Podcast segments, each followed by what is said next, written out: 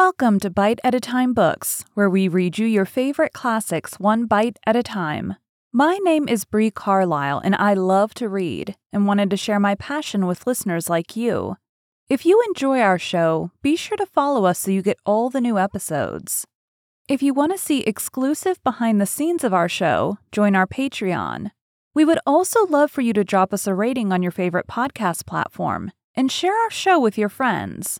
You can catch us on all the social medias at Bite at a Time Books. We are now part of the Bite at a Time Books Productions Network.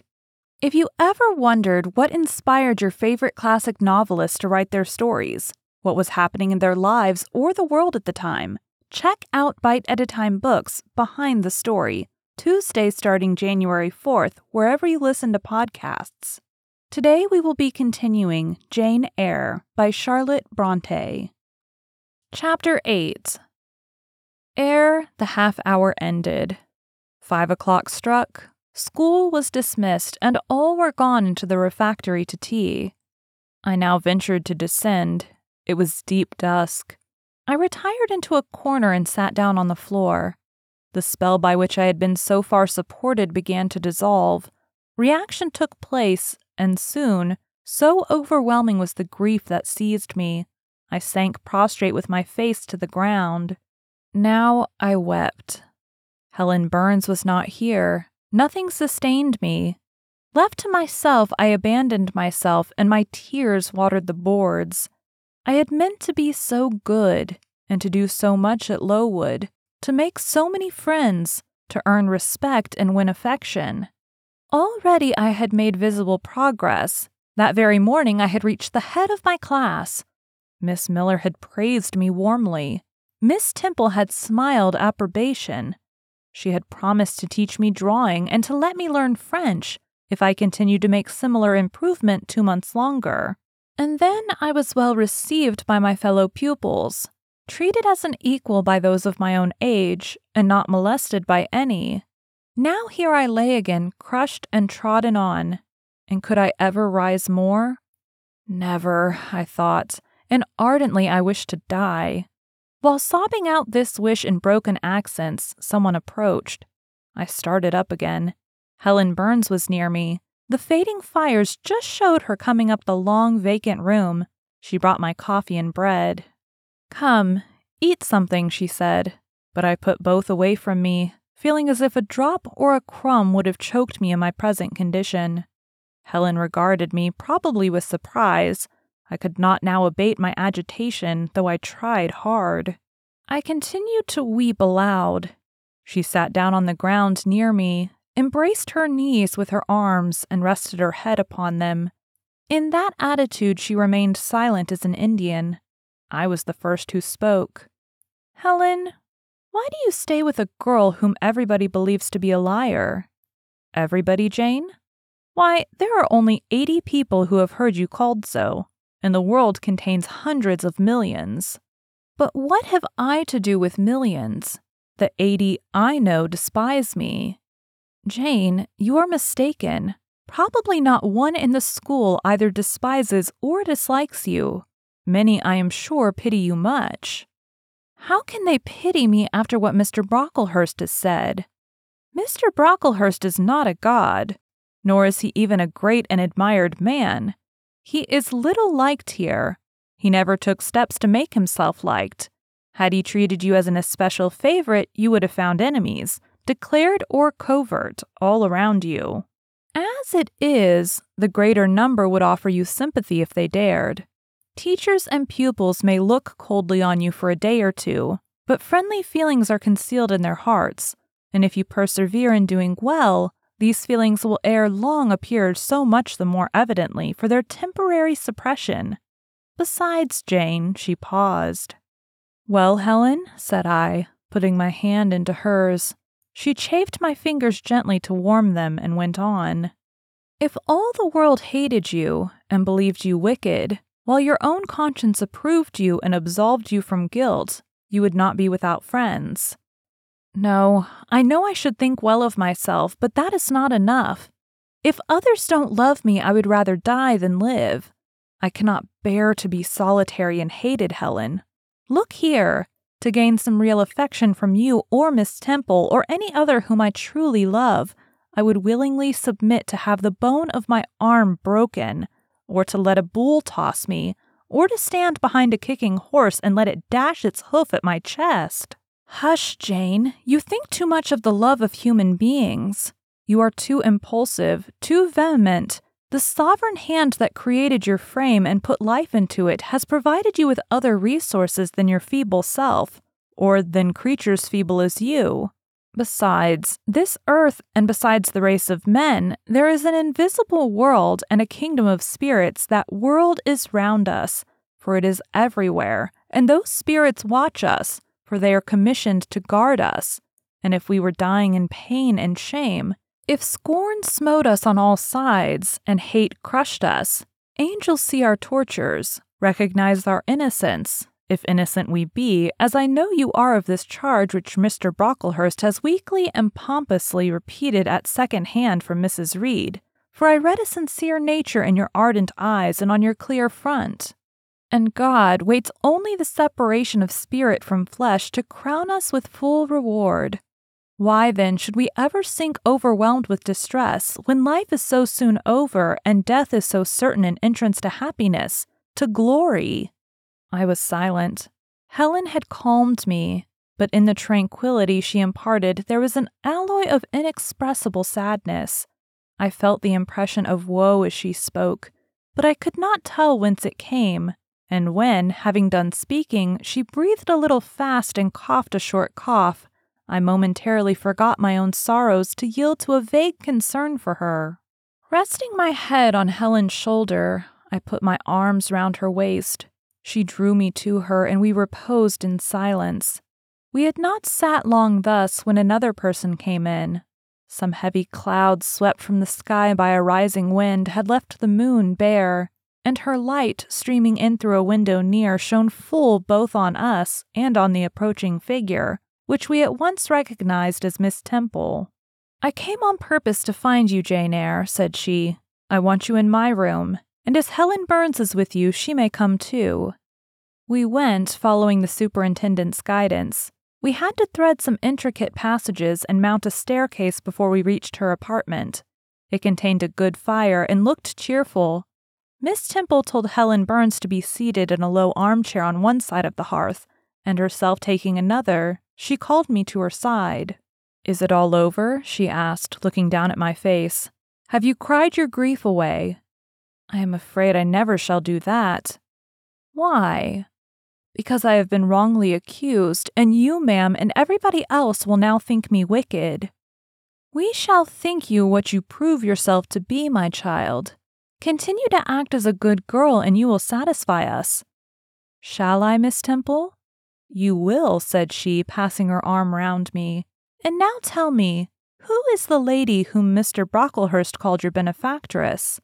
Mrs. Reed, my uncle's wife. My uncle is dead, and he left me to her care. Did she not then adopt you of her own accord? No, ma'am. She was sorry to have to do it, but my uncle, as I have often heard the servants say, got her to promise before he died that she would always keep me. Well, now, Jane, you know, or at least I will tell you, that when a criminal is accused, he is always allowed to speak in his own defense. You have been charged with falsehood. Defend yourself to me as well as you can. Say whatever your memory suggests is true, but add nothing and exaggerate nothing. I resolved in the depth of my heart that I would be most moderate, most correct, and having reflected a few minutes in order to arrange coherently what I had to say, I told her all the story of my sad childhood. Exhausted by emotion, my language was more subdued than it generally was when it developed that sad theme, and mindful of Helen's warnings against the indulgence of resentment, I infused into the narrative far less of gall and wormwood than ordinary. Thus restrained and simplified, it sounded more credible. I felt as I went on that Miss Temple fully believed me. In the course of the tale, I had mentioned Mr. Lloyd as having come to see me after the fit, for I never forgot the, to me, frightful episode of the Red Room, in detailing which my excitement was sure, in some degree, to break bounds, for nothing could soften in my recollection the spasm of agony which clutched my heart when Mrs. Reed spurned my wild supplication for pardon and locked me a second time in the dark and haunted chamber. I had finished. Miss Temple regarded me a few minutes in silence. She then said, I know something of Mr. Lloyd. I shall write to him. If his reply agrees with your statement, you shall be publicly cleared from every imputation, to me, Jane, you are clear now. She kissed me, and still keeping me at her side, where I was well contented to stand, for I derived a child's pleasure from the contemplation of her face, her dress, her one or two ornaments, her white forehead, her clustered and shining curls, and beaming dark eyes, she proceeded to address Helen Burns. How are you tonight, Helen? Have you coughed much today? Not quite so much, I think, ma'am and the pain in your chest. It is a little better. Miss Temple got up, took her hand, and examined her pulse. Then she returned to her own seat.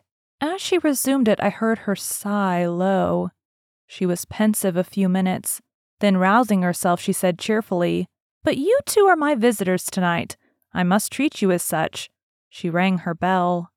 Barbara, she said to the servant who answered it, I have not yet had tea. Bring the tray and place cups for these two young ladies. And a tray was soon brought. How pretty to my eyes did the china cups and bright teapot look, placed on the little round table near the fire. How fragrant was the steam of the beverage and the scent of the toast, of which, however, I, to my dismay, for I was beginning to be hungry, discerned only a very small portion. Miss Temple discerned it too. Barbara, said she, can you not bring a little more bread and butter? There is not enough for three.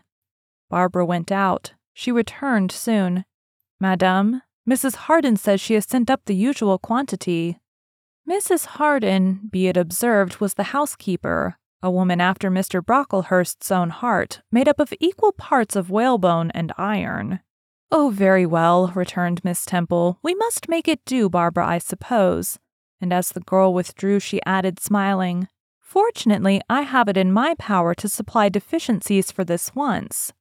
Having invited Helen and me to approach the table, and placed before each of us a cup of tea with one delicious but thin morsel of toast, she got up, unlocked a drawer, and taking from it a parcel wrapped in paper, disclosed presently to our eyes a good sized seed cake. I meant to give each of you some of this to take with you, said she, but as there is so little toast, you must have it now. And she proceeded to cut slices with a generous hand. We feasted that evening as on nectar and ambrosia, and not the least delight of the entertainment was the smile of gratification with which our hostess regarded us, as we satisfied our famished appetites on the delicate fare she liberally supplied. Tea over and the tray removed, she again summoned us to the fire, we sat one on each side of her, and now a conversation followed between her and Helen, which it was indeed a privilege to be admitted to hear. Miss Temple had always something of a serenity in her air, of state in her mien, of refined propriety in her language, which precluded deviation into the ardent, the excited, the eager, something which chastened the pleasure of those who looked on her and listened to her by a controlling sense of awe, and such was my feeling now, but as to Helen Burns, I was struck with wonder. The refreshing meal, the brilliant fire, the presence and kindness of her beloved instructress, or perhaps more than all these, something in her own unique mind had roused her powers within her. They woke, they kindled. First, they glowed in the bright tint of her cheek, which till this hour I had never seen but pale and bloodless. Then they shone in the liquid luster of her eyes, which had suddenly acquired a beauty more singular than that of Miss Temple's, a beauty neither of fine color, nor long eyelash, nor penciled brow, but of meaning, of movement, of radiance. Then her soul sat on her lips, and language flowed from what source I cannot tell. Has a girl of fourteen a heart large enough vigorous enough to hold the swelling spring of pure, full, fervid eloquence. Such was the characteristic of Helen's discourse on that, to me, memorable evening. Her spirit seemed hastening to live within a very brief span as much as many live during a protracted existence. They conversed of things I had never heard of, of nations and times past, of countries far away, of secrets of nature discovered or guessed at. They spoke of books, how many they had read, what stores of knowledge they possessed. Then they seemed so familiar with French names and French authors. But my amazement reached its climax when Miss Temple asked Helen if she sometimes snatched a moment to recall the Latin her father had taught her, and taking a book from a shelf, bade her read and construe a page of Virgil, and Helen obeyed, my organ of veneration expanding at every sounding line. She had scarcely finished ere the bell announced bedtime. No delay could be admitted.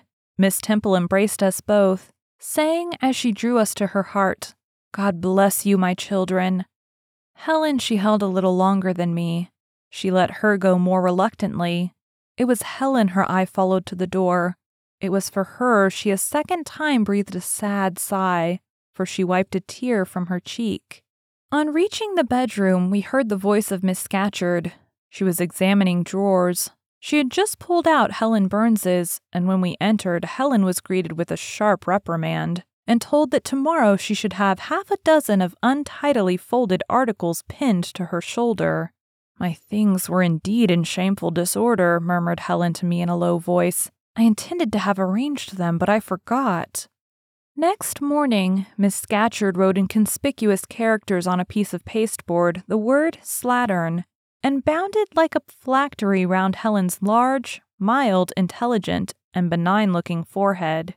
She wore it till evening, patient, unresentful, regarding it as a deserved punishment.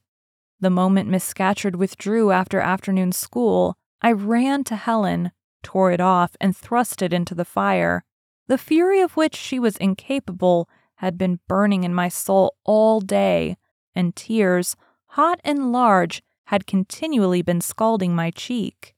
For the spectacle of her sad resignation gave me an intolerable pain at the heart. About a week subsequently to the incidents above narrated, Miss Temple, who had written to Mr. Lloyd, received his answer. It appeared that what he said went to corroborate my account, Miss Temple, having assembled the whole school, announced that inquiry had been made into the charges alleged against Jane Eyre, and that she was most happy to be able to pronounce her completely cleared from every imputation. The teachers then shook hands with me and kissed me, and a murmur of pleasure ran through the ranks of my companions. Thus relieved of a grievous load, I from that hour set to work afresh, resolved to pioneer my way through every difficulty I toiled hard, and my success was proportionate to my efforts. My memory, not naturally tenacious, improved with practice. Exercise sharpened my wits. In a few weeks, I was promoted to a higher class. In less than two months, I was allowed to commence French and drawing. I learned the first two tenses of the verb être and sketched my first cottage, whose walls, by the by, outrivaled in slope those of the Leaning Tower of Pisa, on the same day. That night, on going to bed, I forgot to prepare in imagination the Barmecide supper of hot roast potatoes or white bread and new milk with which I was wont to amuse my inward cravings. I feasted instead on the spectacle of ideal drawings which I saw in the dark, all the work of my own hands, freely penciled houses and trees, picturesque rocks and ruins, suppy like groups of cattle, sweet paintings of butterflies hovering over unblown roses, of birds picking at ripe cherries, of wrens' nests enclosing pearl like eggs, wreathed about with young ivy sprays. I examined, too, in thought, the possibility of my ever being able to translate currently a certain little French story which Madame Pierrot had that day shown me nor was that problem solved to my satisfaction ere I fell sweetly asleep. Well has Solomon said, Better is a dinner of herbs where love is than a stalled ox and hatred therewith. I would not now have exchanged Lowood with all its privations for Gateshead and its daily luxuries. Thank you for joining Bite at a Time Books today while we read a bite of one of your favorite classics. If you enjoy our show, be sure to follow us so you get all the new episodes. If you want to see exclusive behind the scenes of our show, join our Patreon. We would also love for you to drop us a rating on your favorite podcast platform and share our show with your friends. You can catch us on all the social medias at Bite at a Time Books. Also, be sure to check us on our website, www.biteatatimebooks.com. We are now part of the Bite at a Time Books Productions Network. If you ever wondered what inspired your favorite classic novelists to write their stories, what was happening in their lives or the world at the time, check out Bite at a Time Books Behind the Story, Tuesdays starting January 4th, wherever you listen to podcasts. Again, my name is Bree Carlisle, and I hope you come back tomorrow while we take the next bite of Jane Eyre.